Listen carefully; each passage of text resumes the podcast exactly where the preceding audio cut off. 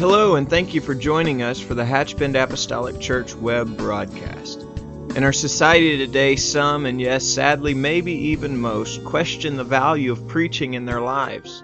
But we still believe what Paul said in First Corinthians chapter one. In essence, Paul preached that God has chosen the foolishness of preaching to save them that believe. And so that's why we still place such a high value on the preached word of God in agreement to the Scripture. And so now I'd like to thank you again for joining us for a message from our pastor at Hatch Bend Apostolic Church. Aren't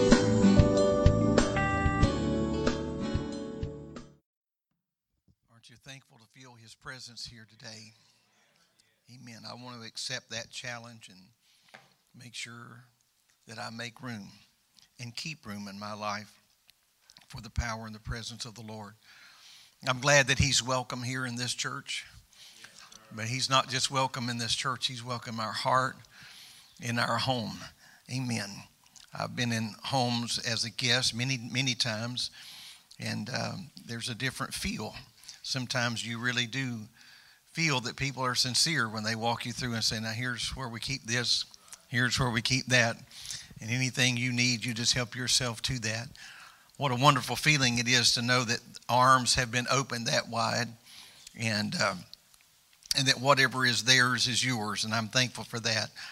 I pray that the Spirit of God will touch us. I want to say as a precursor this morning, thank you to those who have been helping us cover our services, and and um, thank you for your attention to being here in the house of God, not just present in body, but in spirit, and let's let God touch us together as we move forward. I'm thankful for the presence of the Lord that I feel every time I walk in this building.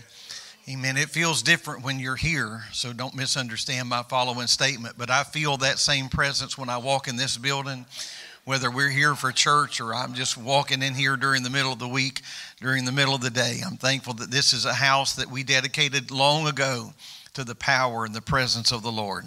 Our text this morning is going to come from the book of Luke, chapter number ten. And I'm going to read a very familiar passage of Scripture to many. But uh, if you're not familiar with it today, we want to help you to become familiar. The Bible says in Luke ten and thirty-eight, now it came to pass as they went that he entered, he being Jesus, entered into a certain village. And a certain woman named Martha received him into her house. And she had a sister called Mary, which also sat at Jesus' feet and heard his words. But Martha was cumbered about much serving, and came to him and said, Lord, dost thou not care that my sister has left me to serve alone? Bid her therefore that she help me. And Jesus answered and said unto her, Martha, Martha. Always take note when Jesus says something more than once. Anywhere in Scripture, when a word is repeated, when a name is repeated, that is very significant. Martha, Martha, thou art careful and troubled about many things, but one thing is needful, and Mary hath chosen that good part which shall not be taken away from her. Now, I'm, I'm thankful for this passage of Scripture and the truth that comes to us from this passage, and I just pray sincerely that the Lord will help me to do justice today. His word can and will speak to us, and in in, uh, so I, I pray that we'll allow the Spirit of God just to do that. Most of us have had the opportunity to host people in our homes, and when I was growing up, um, my mother and father would often keep in our homes, they would often keep the church's guest speakers, and uh, I always, as early as I can remember, enjoyed listening to ministers talk about the work of God in whatever capacity they may have been working in. I could have listened all night long to the stories of where the Lord had taken them and the wonderful things that they had experienced, whether that was positive or negative. And and uh, there's a portion of me, a part of me that is still that hungry today. I always enjoy listening to Uh, missionaries and evangelists and others that talk about the wonderful things of God. I always, as a child, hated when my bedtime came, and they were, of course, still gathered around the table and and talking. And so bedtime would come, and I would be sent to bed. And often, uh, not to be portray myself as being all that rebellious, but often I would slip back down the hallway and sit just out of sight where I could hear what they were saying. Now, some may just assume that I was that nosy, but I don't really think that was it. I just enjoyed hearing people talk about the work of God, and it's something that I've never gotten over. Even though I was young, there was always something in my mind and my heart.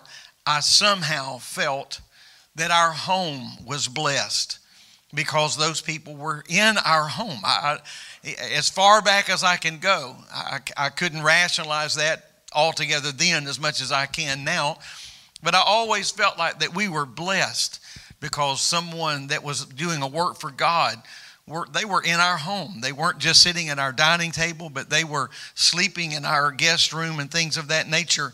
And that's a conviction that I still hold in my heart today.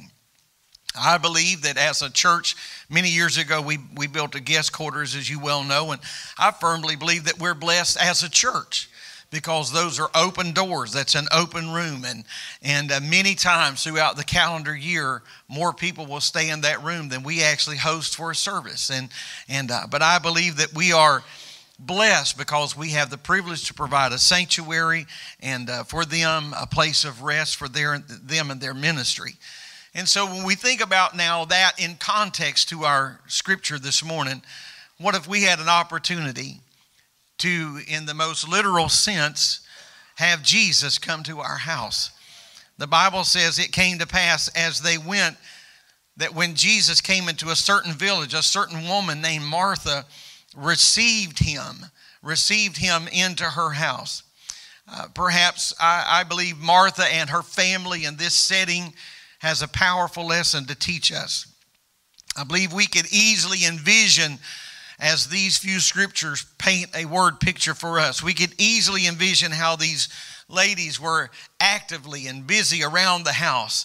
We'll really never know how they got word that Jesus was coming, or how Martha was able to intercept him and convince him to come to their house, but it seems apparent that somehow she did. The fame, of course, of Jesus had swept all throughout Judea, and so Jesus himself was certainly not a secret. Blinded eyes were being opened, deaf ears were being unstopped, lame people were taking up their beds and walking home, lepers were returning clean. And so the noise of Jesus being there was not a, was not a secret at all. But what remains a mystery is exactly how he wound up in that house. The reports of his miracles perhaps were enough to charge the atmosphere of that entire community, and in all honesty, silence the mouth of every skeptic. To be sure, Jesus was challenging the status quo because he brought a message that, that said things like turn the other cheek and, and to love your enemies, and on and on the list would go.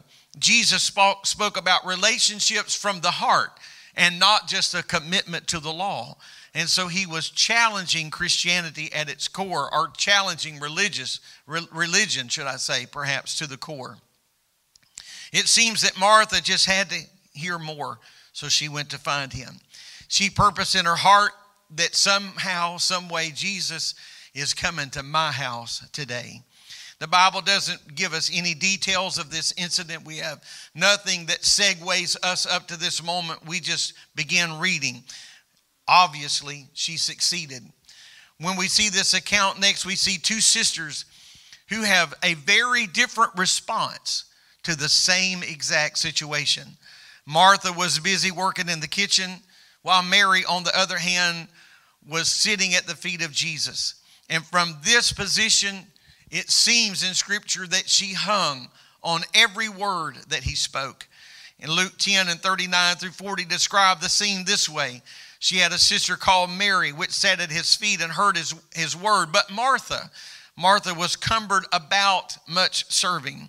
These are seemingly two opposing positions if we just compartmentalize them, keep one here and one here. It seems as though they're opposing positions. Martha frantically working to make sure everything is just right, And here then Mary, oblivious to anything else but the fact that Jesus is in her house. It was almost as though she didn't care what was going on in any other room of the house, much less what was going on in the kitchen.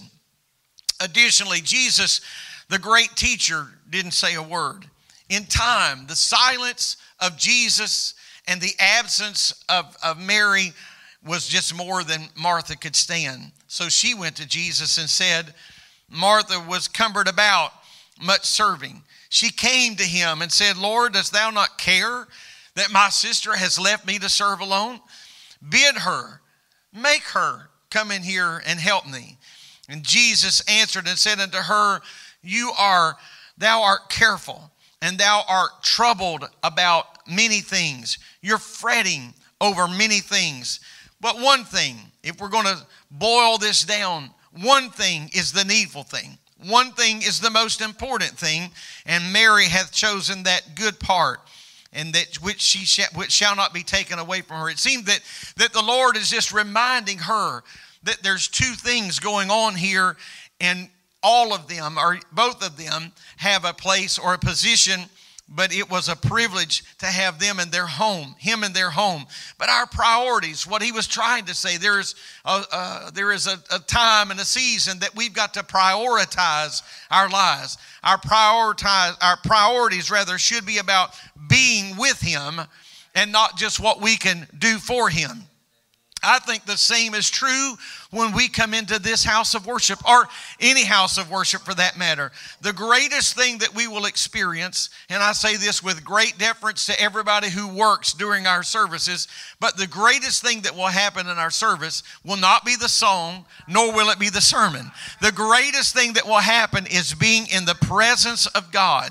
That's why I always want to say I'm thankful, say it from my heart and mean it, that I'm thankful to feel the presence of God. Amen. I don't think I'm alone here today when I say that I've walked through seasons that I didn't feel the presence of God. I mean, Job walked through a similar season. I'm certainly not equaling myself to Job. Nothing could be further from the truth, but Job couldn't find the Lord front, behind, or on either side of him. And I feel like I've walked through seasons where it seemed like, not because of sin or error, but the Lord, it was just a time and a season of testing and trying, that the Lord was seemingly absent. And so when I feel his presence, I want to acknowledge that I'm thankful to feel the presence of God. Amen. The greatest thing we will ever experience is to come and feel the presence of the Lord. That will be the greatest thing. In his presence, there is fullness of joy. And so I want to have that oppor- I want to realize that I have that opportunity every day. I'm thankful that it's not relegated to Sunday at ten, Wednesday at seven thirty. We're not limited to some random occurrence whenever we can fit it in our schedule, when we can make it work. We're not relegated to a happenstance moment that Jesus happens to be passing by. Somehow we happen to coerce him to stop in this house. But I'm thankful that when this service ends today, he's going home with all of us, because he's going home in our heart. Amen. Welcoming Jesus into our, into our home is not so that he may just suddenly come in. We can't forget that the Lord is omnipresent. He is everywhere present. So welcoming Jesus into our home is found, I think, not so much in opening the door, bidding him to come up the sidewalk, but welcoming Jesus into our home is, is centered more around our focus on that and the energy that we place into that. We place, we need to order our world around his presence and his word, and not try to order his word around our world. I don't want to try to fit Jesus in my world. I want to make my world fit around the Lord. Amen. It would been, it would have been very easy to, for us to be negative about Martha and her approach. And in this, narr- in, the, in this narrative, we could read this in a very carnal sense, that while she's in the kitchen, Uh, bustling away and trying to prepare everything, pots and pans clanging, no doubt, there's another side of this coin. Had it not been for her desire to see him come, according to the scripture, had it not been for her desire to see him in her house, he may not have been right there.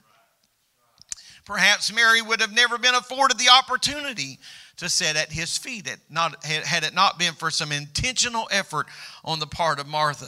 Martha was the one that had enough faith. Martha was the one that asked the right questions and positioned herself to believe the reports of the Lord and to believe that he could and indeed would come to her house. It took the initiative to go find him.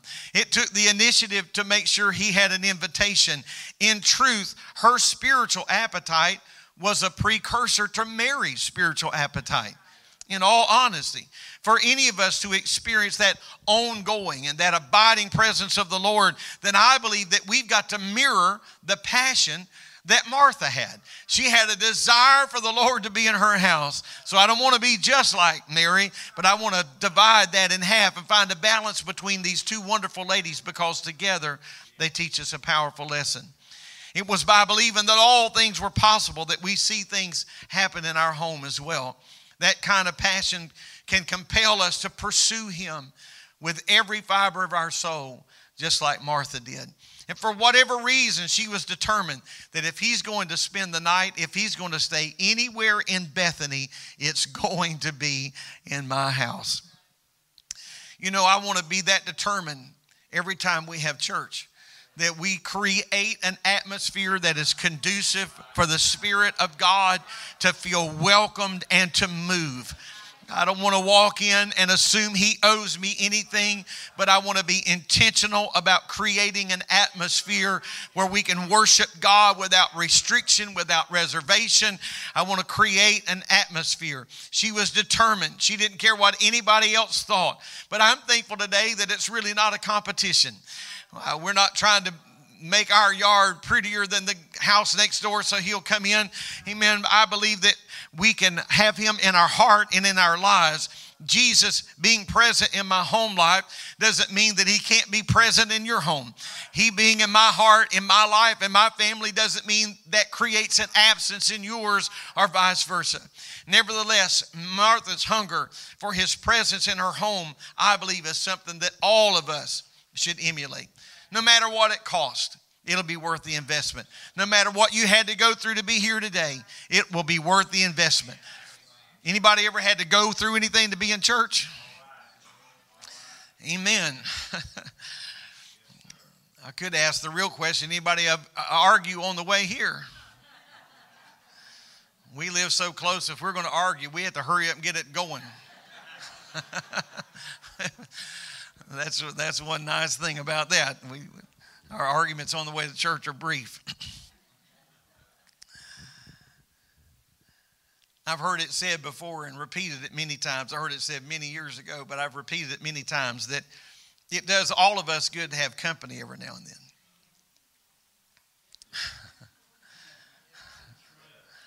I'll just let that keep reverberating through the audience. It's the truth. I'm not suggesting anybody here lives in squalor, but it does all of us good to have company every now and then, because it just makes you shore things up. Am I right? Several months ago, we were going to go off for a couple of days with some friends. So they're coming by our house. This is the plan. They're coming by our house. They're going to pull in the driveway. We're going to walk out of our house. We're going to get in their vehicle, and we're leaving. Got it? Pretty simple plan, straightforward. And then my wife hands me a things to do list. I was staggered. I was like, what? What in the world? I'm just going to reiterate, they're, they're driving up, they're pulling in our driveway. We've been talking about this for months, for weeks now. We've honed this down to a science. You're going to pull in. They're leaving their house such and such time. They'll be here such and such time. And we're just going to get in the car and we're going to drive off. And so I'm wondering, where, where is this list going to be necessary? And my wife asked one question that silenced the whole deal. She said, what if they need to come inside? So it validated the list. One sentence. You guys ever been there? One sentence. I was just shredded. So now we're working on this list overtime, and they didn't even come in. They did? I stand corrected. They did come in. So aren't you thankful that I did the list? That was my whole point. It was, it was uh, my whole point. The truth of the matter is they didn't just have to come in to get a drink of water. They could have stayed several days with us because we had everything taken care of. Thank you, my wonderful, darling wife. So here's the deal. Guests affect how we live our lives. They really do. It does do us good to have company from time to time. It, the things that we've grown accustomed to, we dress differently when company's with us. We talk differently. And I, I don't mean pretentiously or, or being, uh, being hypocritical. I don't mean that. But the tone and the climate of our home changes by the presence of a guest. When somebody is coming, and my wife, I'm, I was really going to say this anyway, my wife is a tremendous host, and she's even a better host now, and so a tremendous host, and make sure that everything is just right when we are going to have guests in our home. And so if it, if if if that changes, and if that is true in the natural sense, then how much more should the climate, the atmosphere of the church change? When we feel the presence of God, we ought to conduct ourselves different. We ought to not sit around cavalier that, that, that well, big deal, the Spirit of God is here. No, no, it's, it, it is a big deal that the Spirit of God is here. I've, I've not been everywhere and done everything. I don't even allude to that or even pretend to be that, but I've been in church services where you couldn't feel the presence of God. I don't want to be in that atmosphere. I want to appreciate the power and the presence of God. Every aspect of how we live should be filtered by and through His presence. Every part of who we are will be impacted because He is a guest. And perhaps this is why some are reticent to, to pursue a, an abiding visitation of the Lord in their home. Some people are more comfortable just coming to visit Him and not Him coming to visit them. Because we could just blow into His house, and we have this philosophy, if we go there, stay with me now, if we go there, then we're still in control, and we can leave any time we want to. If we'll just go into their home, if we'll just go over to His house, then we've always got the key in our pocket, and we can leave His house anytime. But if He comes to my house, it may be different. He may not leave when I want Him to. Am I meddling too much this morning? Amen. I want to tell you today, I don't want to just live my life with a with the idea that if I can just go to His house, that way I can leave when I want to. I want Him to come to my house and frankly never leave, never feel compelled to leave. Amen. I don't want to, I don't want to just come to His house and sit through a couple of services a week and, and not really be all that impacted or all that altered. Amen. I don't want to just limit my exposure to Him just a couple of times, just a few hours, but I want Him to come home with me. Amen. I don't want to just dress up, present myself to Him for a little while. I want to, I want to, I don't, I don't want to come and, and, and, and stay at arm's length so my life can remain uninterrupted. But I want Him to come into my house, into our house, and to be welcome. And I don't want anything going on in our house that would offend His Spirit. I don't any anything in our house that would that would grieve the Spirit or the presence of God. Amen. I want to take that profound step of inviting the Lord to come home with me. Come home with me.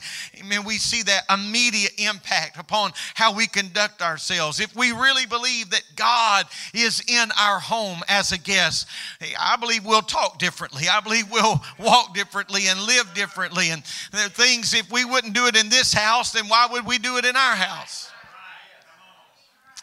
Amen. If we wouldn't put something up on that screen in this house, why would you put it on a screen like that in your house? If he's really, if he's really in our home, if we wouldn't, if we wouldn't go some places and do th- some things in our own mind and our own heart anywhere else, then I want to make sure that's not going to happen in our house. Oh, if anything ought to be a sanctuary, and if anything ought to be a safe haven, if anything ought to be a refuge, it ought to be our home. Our home. Our children always want to, should always want to come back home. I'm not talking about necessarily move back home, but to come back home.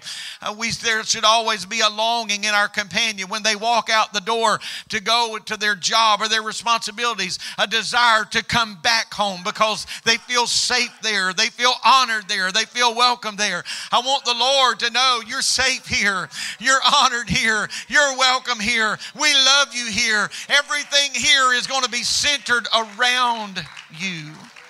Praise God. Amen. What drives a person to that extreme level of commitment? Maybe the answer is found in Mary's response. Martha might have been the one to initiate the visit, but it was Mary who really understood the importance, the gravity of the moment. Mary refused to be distracted by anything that's going on. I'm going to sit here at the feet of the Lord. It's doubtful that she even was cognizant of the things that were going on around her. She was not bothered by the dust on the baseboard. She wasn't bothered because one little trinket or, or whatnot was out of place. She wasn't bothered by anything. She didn't want anything to distract her.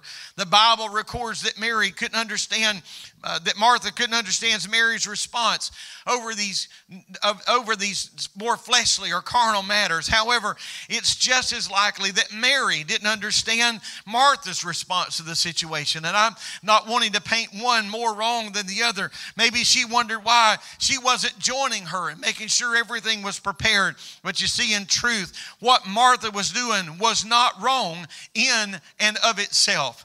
You know, we've got to have a place to worship, and I'm thankful that we do have a place to worship. And so we need to take care of the physical things of this place of worship.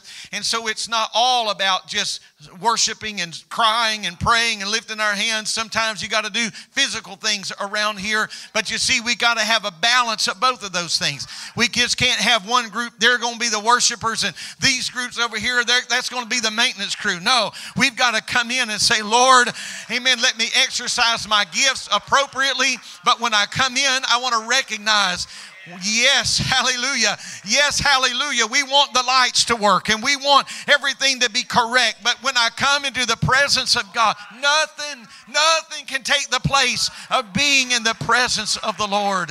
Nothing can take the place of that. Amen. Being honest with ourselves, we must admit that we all experience times when the important things crowd out the essential things. I've been right there many times.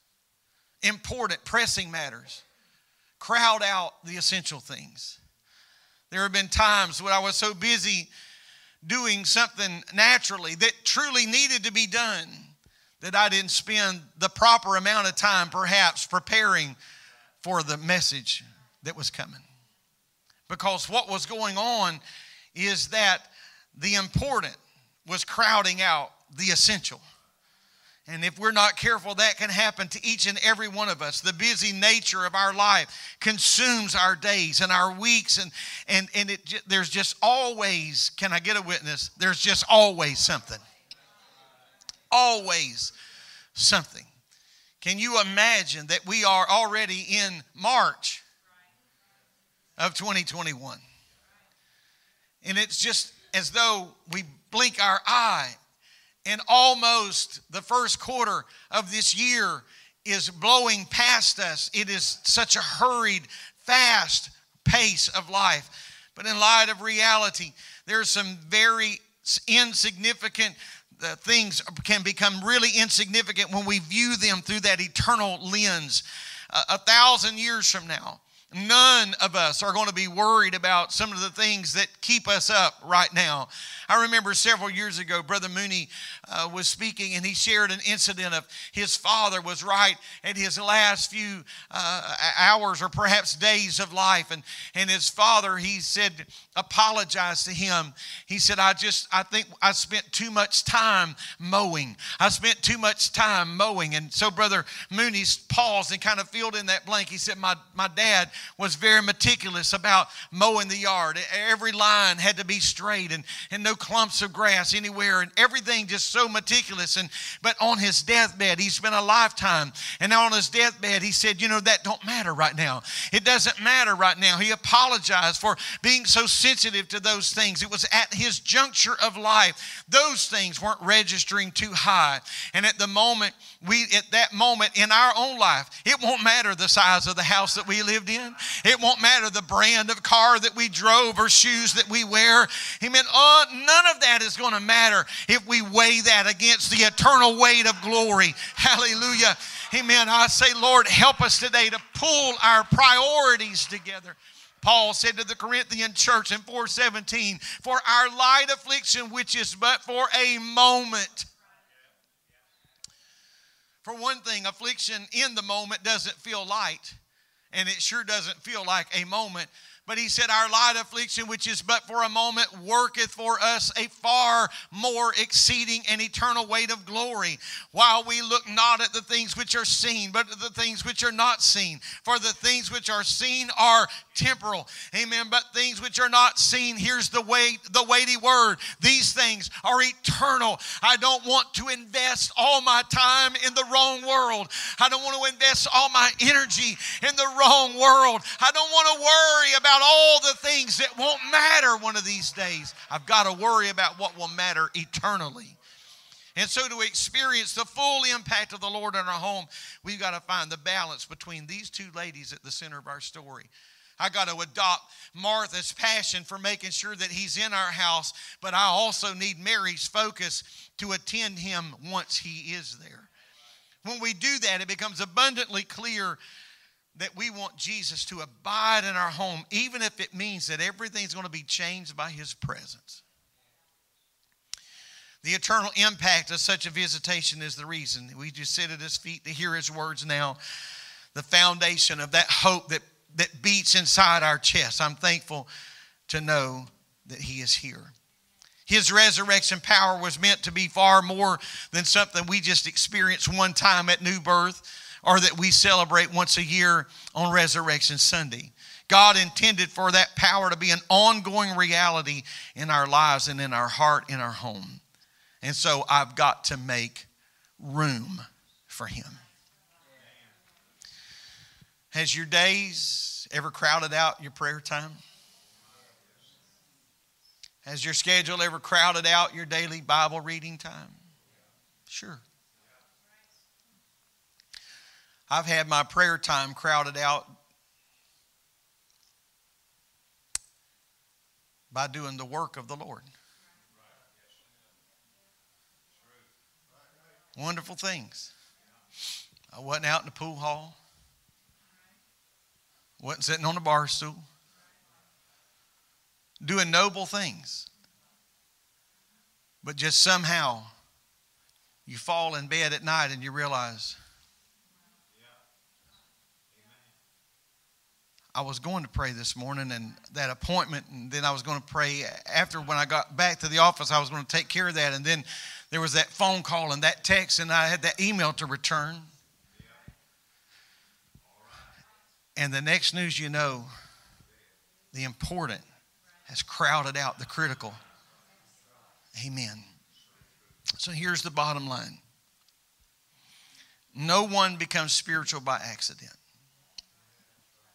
And no one gets close to Jesus by chance.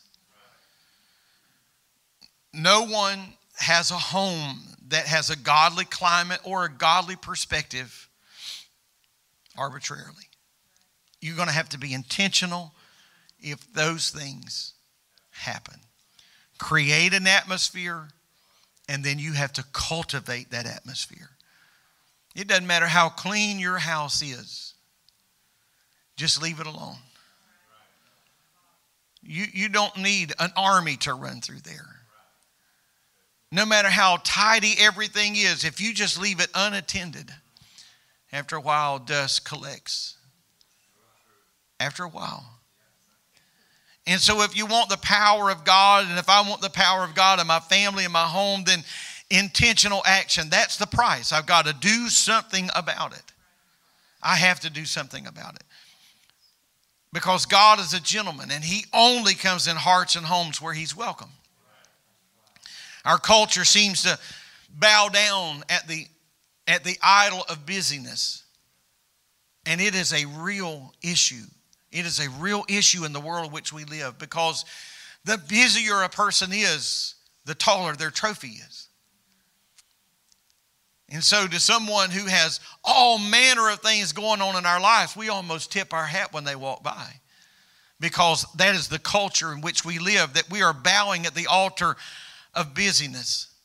In a book entitled The Life You've Always Wanted, the author John Ortberg tells about the time that he asked a friend for some spiritual direction. And so he confessed to his friend and mentor about the pace of his life and the pattern of, of his daily life with his family and his work and ministry, et cetera. He wanted to know what he could do in order to become more spiritually healthy and to increase the spiritual health of his home for his family. After a long pause, his mentor simply said, "You must ruthlessly eliminate hurry from your life." Amen. I can appreciate you not jumping up running, because we're all wondering, how could I possibly do that? Not being satisfied with his answer, he said, "Well, is there anything else I can do?" That's, that was your follow-up question, right? Okay, I appreciate that. I need the next tier down. What can I do? To which the elder said, "There is nothing else.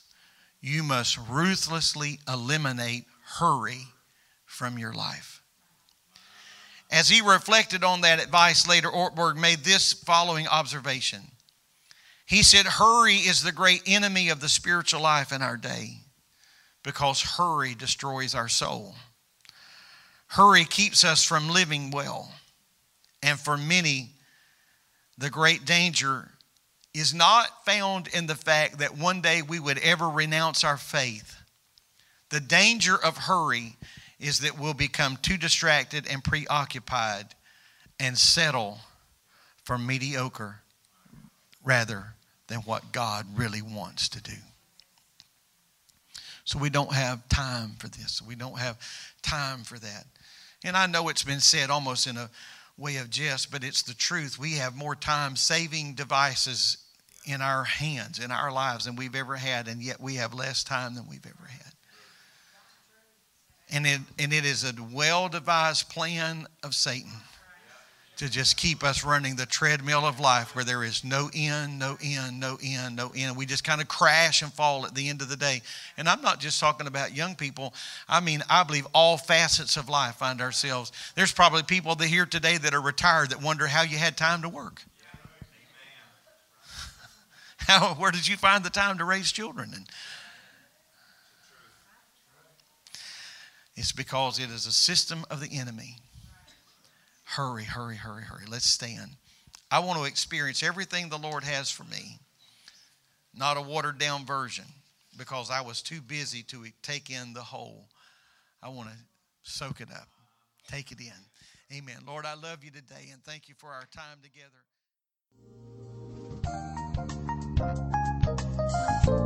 together. This message has been brought to you today by the media ministry of Hatch Bend Apostolic Church. We pray that it's ministered to you in some way, and we'd like to take this opportunity to invite you to join us in service here at Hatch Bend Apostolic. Our Sunday services begin at ten a m and our Wednesday night service at seven thirty p m For any more information or to speak with our ministry staff, please feel free to call our church office at three eight six, nine three five, two eight zero six, or you can visit the contact link here on our website. Again, thank you for listening, and we pray God's richest blessings on you and your family.